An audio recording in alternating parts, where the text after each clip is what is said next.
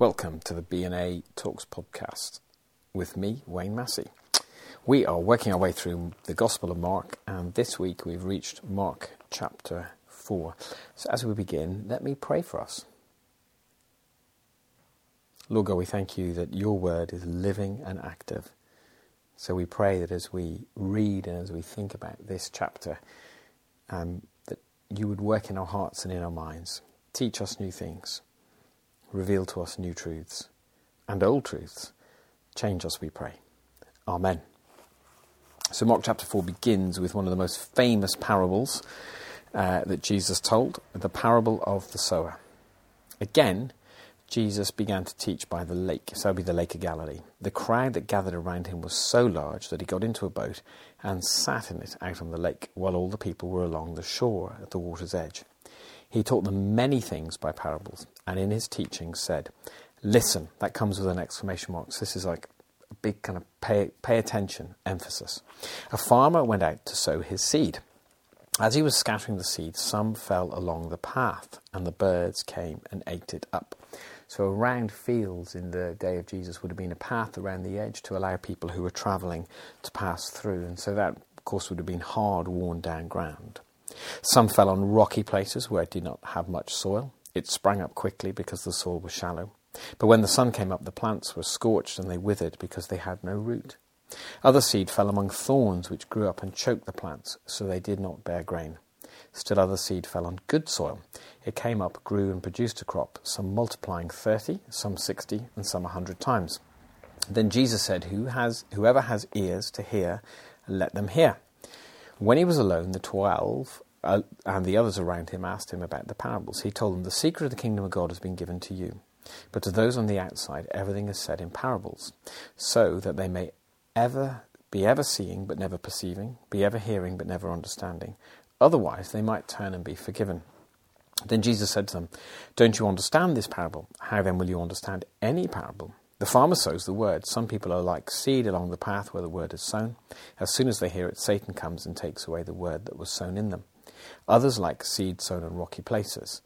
Um, they hear the word and at once receive it with joy, but since they have no root, they last only a short time. When trouble or persecution comes because of the word, they quickly fall away. Still others, like seed sown among the thorns, hear the word. But the worries of this life, the deceitfulness of wealth, and the desires for other things come in and choke the word, making it unfruitful. Others, like seed sown on good soil, they hear the word, accept it, and produce a crop, some 30, some 60, some 100 times what was sown. A couple of things uh, to know. So, um, a really key thing to realize that in uh, a big difference in Jesus' day and our day is today a farmer will plough up uh, a field and then sow. In Palestine, then, what you would do is sow and then you would plough up after you had sown the seed. So you turn the seed into the soil, as it were. Um, so that's a kind of it's a key difference. So when we think about this, we're thinking about um, a farmer who sows seed and then is going to plough, and we'll see how that um, is really important. Um, let's work our way through. I think the first part of the parable is quite quite simple. It's the story. So the farmer has sown his seed. Some's on the path. The birds take it. Some is in ground with rocks so it doesn't get deep roots. Some is in ground where there are weeds and thistles that choke it, prevent it from growing, and some is in good soil where it grows. And then Jesus goes on to explain. So he talks about um, whoever um, has ears, let them hear. And then straight away we go into the 12 asking. And when Jesus talks about the secret of the kingdom of God, it's the one time in Mark uh, that he will use that phrase, um, specifically the secret of the kingdom of God.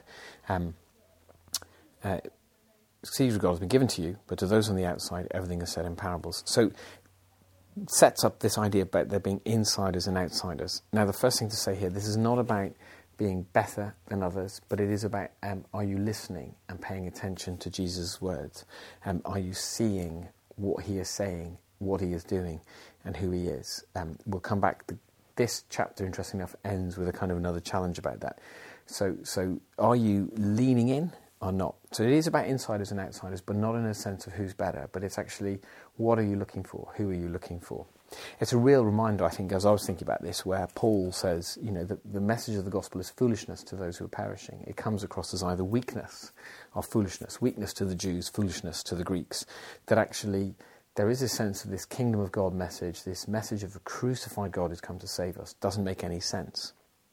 And so, so are we looking and are we seeking out um, Jesus and his truth? He then follows it up with a quote from Isaiah, which is uh, slightly played with. They may ever be ever seeing but never perceiving, ever hearing but never understanding. They might turn and be forgiven. The hard thing about that is actually in Isaiah's day, it's a kind of a reminder that Isaiah's message was, was actually to people with a hardened heart, um, and this idea that this judgment is coming. And so, so it's, it's, a, it's a tough thing to hear that actually there are people who will hear the gospel and won't respond.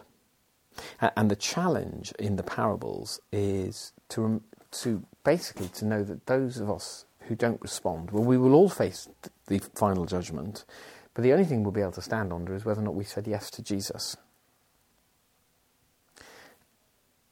We don't know if those people who've got hardened hearts is because God has decided that. Some bits of the church might say that, or if it's because of their their a long way of having that kind of way of seeing the world and not stepping out of it. But what it does call me to do is to pray uh, for those who um, I think again and again and again come across God's people, come across the gospel, hear the gospel, and don't seem to respond. That actually I need God to work in their hearts, and I need, and so so hearing that it should cause me to pray. So, so the, the um, I don't know how how I got there. I do know how I got there, but anyway, so we're, we're we're privately with Jesus. We've asked him what do these parables mean, and Jesus has basically started them by kind of just going, well, talking about the seriousness of responding to the to the kingdom of God, and then he explains the parable. Um, and he has this phrase, the seed that fell. He repeats it four times. So the first one is the seed that fell on the path. Satan comes and takes it away. So in Jewish thinking, Satan was often linked uh, or you know, imagined like a bird who come and snatch things away. Uh, and so the path is hard ground. The seed hasn't got in, and Satan comes and, and with his lies and with his deception snatches it away. Satan, we know already from Mark's Gospel, has been defeated in a sense because um, Jesus has faced him down uh, in, in the wilderness. We know he's going to be ultimately defeated at the cross, but he is still active.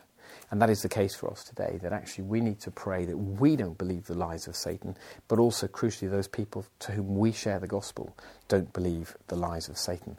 There is an enemy, he is active, so we need to pray uh, that he doesn't get to snatch um, the message of the kingdom, the message of the gospel from those who would hear it. So that's the first time the seed that falls on the path um, is snatched away by Satan. The second time the seed falls, it falls in rocky ground. Now, um, one of the another Jewish thinking of the day would be that actually the wicked have failed to put down deep roots. Um, and the troubles of this life reveal basically how shallow um, our faith is. Um, if we have accepted a Jesus who's to make our life a bit better, um, so uh, thinkers in, in the West have come up that a lot of Western Christians fall into what's called moral therapeutic deism. So God wants me to be good. He's there, uh, moral, he's therapeutic. He's there to make my life better. Deism, he's kind of active but a little bit distant. Moral therapeutic deism. And if we fall for a kind of shallow view of faith, when troubles come, you know, I've been good. How come my life hasn't got better? Therapy, therapeutic therapy. Uh, we begin to doubt. Whereas actually a deep faith understands that in a fallen and broken world, the kingdom of God is broken in. And that in this life we will have troubles, and yet God will be with us and working through them and working in us during them.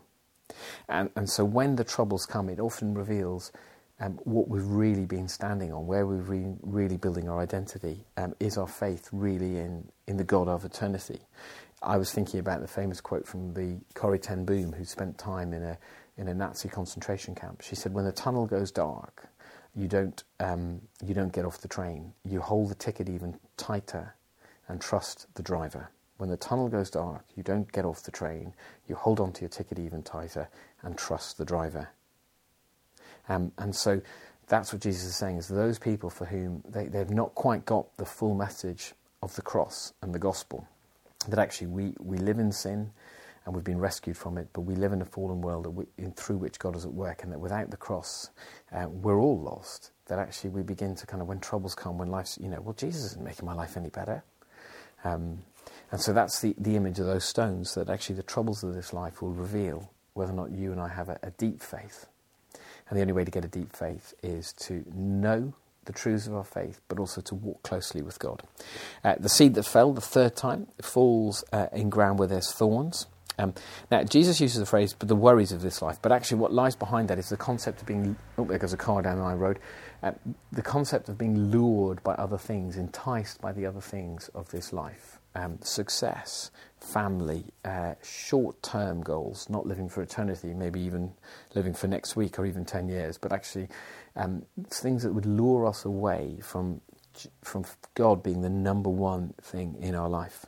Reminding me of when Jesus says it's easier for a rich man um, to pass through the eye of a needle than to get uh, to heaven, because actually these other things crowd us in and take up our attention and seem exciting. And so that's that image works really well, doesn't it? That idea of as, as, our faith grows, that other things that might grow up with it will, will choke out our faith. And then finally, the seed that fell in the good soil. When God's word reaches good soil, it flourishes and it produces a crop. Um, and I don't think there's any value judgment. Some 30, some 60, some 100. Just knowing that actually, under God, in God's economy, some of us produce um, more fruit uh, than uh, than others. But actually, 30, 60, 100, it's good. Good soil produces good fruit. Now, let me go back to um, the ploughing. So, I think the key thing here is not to be fatalistic about this. Oh, am I a path? Or am I rocky soil? Or am I thistly soil? But actually, to remember that the farmer ploughs the field after he has sown the seed. And so, the invitation is to allow God to plough us. Um, when I recorded this passage for the weekly service, I thought about some roses that I've just planted in my front bed, and the ground was quite compact. So I, first of all, I had to dig it up, and then I had to fertilise it with some um, dried fish bone because roses like that, and also some compost, and run that all the way through. And then I dug a hole and I put my rose in, and then I watered it and fertilised it again. So, so for my rose to flourish, I've made the soil good. And that's what God wants to do in your life and my life. He wants us to be good soil. So if we have bits of us that are like a path and rock hard, He wants to break it up for good. Um, if there are places in my life where there are rocks, other things that would lure, um, that would, you know, places where I'm shallow in my life, um, places where um, maybe pain in my life causes me to think uh, wrongly about doctrine or about the nature of person of God, He wants to remove those rocks. And, and, if there are other things planted in my life that would lure me away from Him, He, he, wants, to, he wants to pull those weeds up uh, or He wants to put them in their proper place so that I can be good soil. And the big thing there is He's not interested in me being good soil for His purposes. You know, um, He has into, to, you know, He doesn't want to use me, but He wants me and you to be all that we could be, to be the people um, that He has designed and made us to be um, were it not for sin. Uh, to, to find our, our being and our life in Him alone, um, to find fulfillment in Him alone, and then to live for His ways, which actually, that's the gospel. His, his life is better by far. So, so as we hear this, the two places are one, are we, are we people who go and scatter His seed? Um, and then are we allowing our hearts to be ploughed over? And, and, in the lives of others around us, are we doing the work of the Lord to, to plough up them, to make them, up, to make Him, to enable Him to make others good soil? Do I make sense? So as you hear the parable of the sower, don't be fatalistic, um, but say to the Lord, would you, t- would you make me good soil? And would you help me to make others good soil? Okay, that was the first 20 verses. So let's read on from verse 21. He said to them, Do you bring in a lamp and put it under a bowl or a bed. Instead, don't you put it on its stand? For whatever is hidden is meant to be disclosed, and whatever is concealed is meant to be brought out into the open. If anyone has ears to hear, let them hear. Um, so the main point here is basically the kingdom of God is a light. God and a light that God has set to do two things. Number one, to guide people, and number two, to expose the reality of this world. And so if you have a light in a room, it either hangs from the middle of the room or it sits in a high place so it can light up the room. Um, uh, in Luke, of course, Leiden, uh, links it to um, Matthew. Sorry, links it to being the uh, the salt of the earth as well. So, so the kingdom of God is a light that guides and exposes.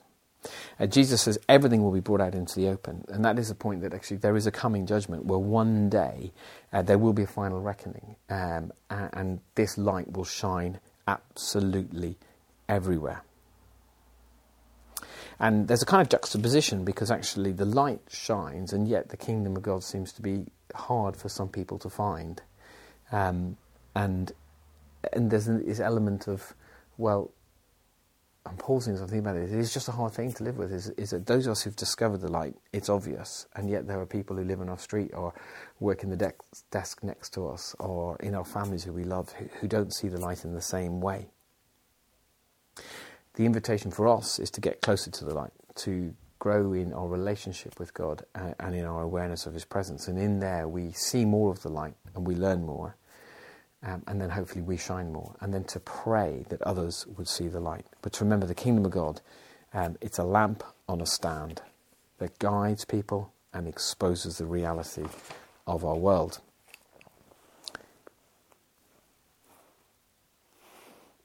So consider carefully what you hear, he continued. With the measure you use, will be, um, it will be measured to you, and even more. Whoever has will be given more. Uh, whoever does not have uh, will be given more. Whoever does not have, even what they have, will be taken from them. Just uh, again, it's this. So we believe in grace. Uh, we've been saved by grace, um, but actually, that sense of um, leaning into the kingdom and uh, and using the gifts God has given you uh, and using the anointing He's placed upon you for His kingdom purposes. Um, we, there's the parable of the talents jumps to mind. Um, to each of us has been given uh, a measure, uh, and do we use it for His purposes or for our own? Verse 26, he also said, This is what the kingdom of God is like. A man scatters seed on the ground. Night and day, whether he sleeps or gets up, the seed sprouts and grows, though he does not know how. All by itself, the soil produces grain, first the stalk, then the head, then the full kernel in the head. As soon as the grain is ripe, he puts the sickle to it because the harvest has come. Now, this is a unique parable to Mark, which is actually quite rare because most of Mark appears in, the, um, in other Gospels. But this uh, is is a kind of mark and unique thing. Um, and it's just a reminder that uh, it's the same. I, I, put my roses in the ground, and I know, in a sense, that I've fertilised the ground and I've dug over the soil, but the roses are just going to grow. You know, and actually, already here we are. It's nearly February, and I look at it, I can see them beginning to grow already, and just that sense that in the kingdom of God, stuff just happens. Um, and actually, that's designed to free us. So we, what are we called to do? We're called to pray. We're called to be with the Lord, uh, and then just to see what He does. And this should free us. This sense that actually God is at work, and we get to join in, as opposed to we have to make things happen. So tell people about Jesus and pray, um, but it is the Lord who is at work. And um, and when the harvest comes, join in with Him in harvesting. So, the, so I think it's to free us and to push us to prayer. The growing, the parable of the growing seed. And then comes another parable, the parable of the mustard seed. Again, he said, What shall we say the kingdom of God is like? Or what parable shall we use to describe it? It is like a mustard seed, which, is, if you've ever seen, is tiny, which is the smallest of all seeds on the earth, yet when planted, it grows and becomes the largest of all garden plants, with such big branches that the birds can perch in its shade. Uh, reference back there to Ezekiel chapter 17 and um, uh, a story of a tree that's planted that, that all birds um, gather in. So, again, it's kind of Old Testament promise coming to pass in Jesus. With many similar parables, Jesus spoke the word to them as much as they could understand. He did not say anything to them without using a parable, but when he was alone with the disciples, he explained everything. Um, I love thinking about the mustard seed one because what begins with one man calling 12 disciples and then dying alone on a cross um, has exploded to touch the entire world, uh, to change our calendars. Uh, you know, we, we are in 20. 22, Anno Domini, uh, to to to be the you know this we might think in the West that church is struggling, but across the world, the church is growing. Um, the I, I, heard a story this week about one pastor who went to um, a conference in the Toronto Vineyard Church um, from Brazil, um, from a church of a few hundred people, and now out of his church and all sorts of other church plants, in 20 something years there's about three I think it's about 300,000 Christians that actually um, the kingdom of God is growing and the church is growing and that from unless a seed falls to the ground and dies, but from the, from the seed of Jesus' sacrifice in you and my, in you and my place, and the resurrection life that exploded uh, on that first Easter Sunday, and the coming of the Spirit in that Pentecost uh, has become something that is utterly massive, that has reached all four corners of the globe, is still growing, and that anybody and anybody can find, can perch in its shade. That's what you and I are part of. We are part of this massive movement that started seemingly so small, seemingly inconsequential.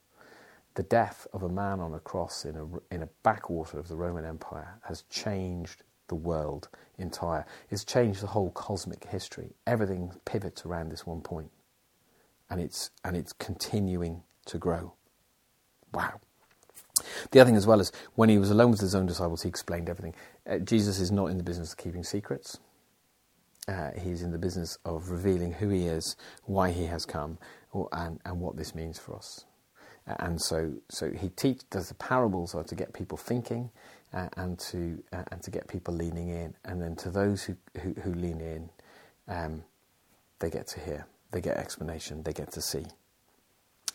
So there's been that's a lot of teaching. Uh, the parable of the sower, so uh, the lamp on a stand, the parable of the growing seed, the parable of the mustard seed. Uh, it's about the nature of faith. Uh, it's about the nature of the kingdom. And then uh, we get this story from verse 35. That day, when evening came, he said to his disciples, Let us go over to the other side. Leaving the crowd behind, they took him along just as he was in the boat there were also other boats with him. A furious squall came up, and the waves broke over the boat so that it was nearly swamped. Jesus was in the stern, sleeping on a cushion. The disciples woke him and said to him, Teacher, don't you care if we drown? He got up, rebuked the wind, and said to the waves, Quiet, be still. Then the wind died down and was completely calm. He said to his disciples, Why are you so afraid? Do you still have no faith? They were terrified and asked each other, Who is this? Even the wind and the waves obey him. So we love this story in, in our BNA Kids Church because uh, in it Jesus just simply says, shush, shush. So the Sea of Galilee has hills all the way around it except to the south. And so the wind can funnel up the lake quite often if there's a change in direction quite quickly and it can create these very quick and violent storms. So this is probably what's happened here. Jesus is in the boat, um, he's at the back of the boat sleeping. It's probably the one place you could stay dry. Um, he's probably tired, but also eh, Mark wants us to see this how much he, he trusts his heavenly Father for his well-being, that he can sleep, you know, out on the boat. And when the disciples wake him up and say, "Oh, do you not care?" Um, in the original language in the Greek, it, it's clear that they know he does care. It's more about how just to get us to see just how panicked they are. So Jesus gets up and he says, Quiet, be still. Literally, it's be muzzled. Um, it's the kind of similar language that would have been used um, over exorcising a demon. So Jesus, we've seen, has authority over the demonic, and now suddenly we get to see that his authority extends over all of creation. And that is what's going to provoke the answer that ends this chapter. Who is this man that even the winds and the waves obey him? Uh, for Mark, fear is the opposite of faith. So if you have faith, you will not be afraid. And so this um, demonstration of Jesus' authority over the created order is an invitation to faith in God, because actually it's a point of who else would have authority over, create, over the created order except God Himself. So no wonder they are left in awe, going, Who is this? I think it must be a rhetorical question. Even the wind and waves obey Him. So the one who has been doing this teaching is God Himself. So when we think about the one who can change our hearts and make us good soil, when we think about the kingdom's light shining out, when we think about the seed that just grows and the kingdom becoming massive from such a small seed, this is God at work. It is God at work. And as we reach the end of chapter 4, Mark is asking us with the disciples to go, Do you see who this is? I wonder what that means for you. Right, so that was Mark chapter 4. As ever, we end with three questions. As you go back and read chapter 4 and think about it, the three questions are they essentially work like this up, in, out, up. What did I learn about what God is like? What struck me about the nature of God from this passage? Um, in, number two, what did I need to hear as a follower of Jesus? What struck me that I knew was for me as somebody who's following Jesus? And out, number three, what truth did I see or what struck me that, that will make a difference in the lives of everybody I love and serve? So, what did I learn about God? What did I learn about me? And what did I learn that will apply to those I love and serve? God bless you, and we'll see you next week for Mark chapter 5.